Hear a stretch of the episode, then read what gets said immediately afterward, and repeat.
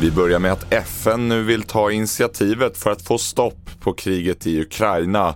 Generalsekreteraren Antonio Guterres reser nämligen till Ukraina nästa vecka för ett möte med landets president Volodymyr Zelensky. Två dagar innan det träffar han även Rysslands president Vladimir Putin i Moskva.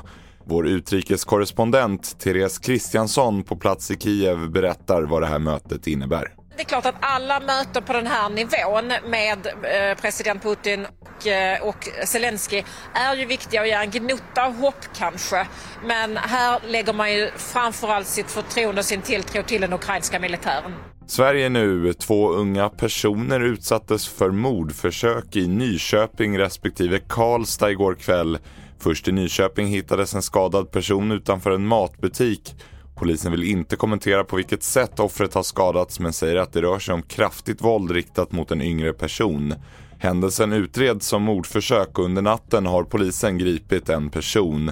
Sen i Karlstad hittades en tonårspojke svårt skadad i stadsdelen Norrstrand där polisen under natten haft en större insats i området.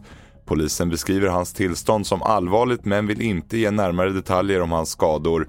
Strax före åtta nu på morgonen hade polisen inga uppgifter om att någon har gripits. Fler nyheter finns på tv4.se. Jag heter William Grönlund.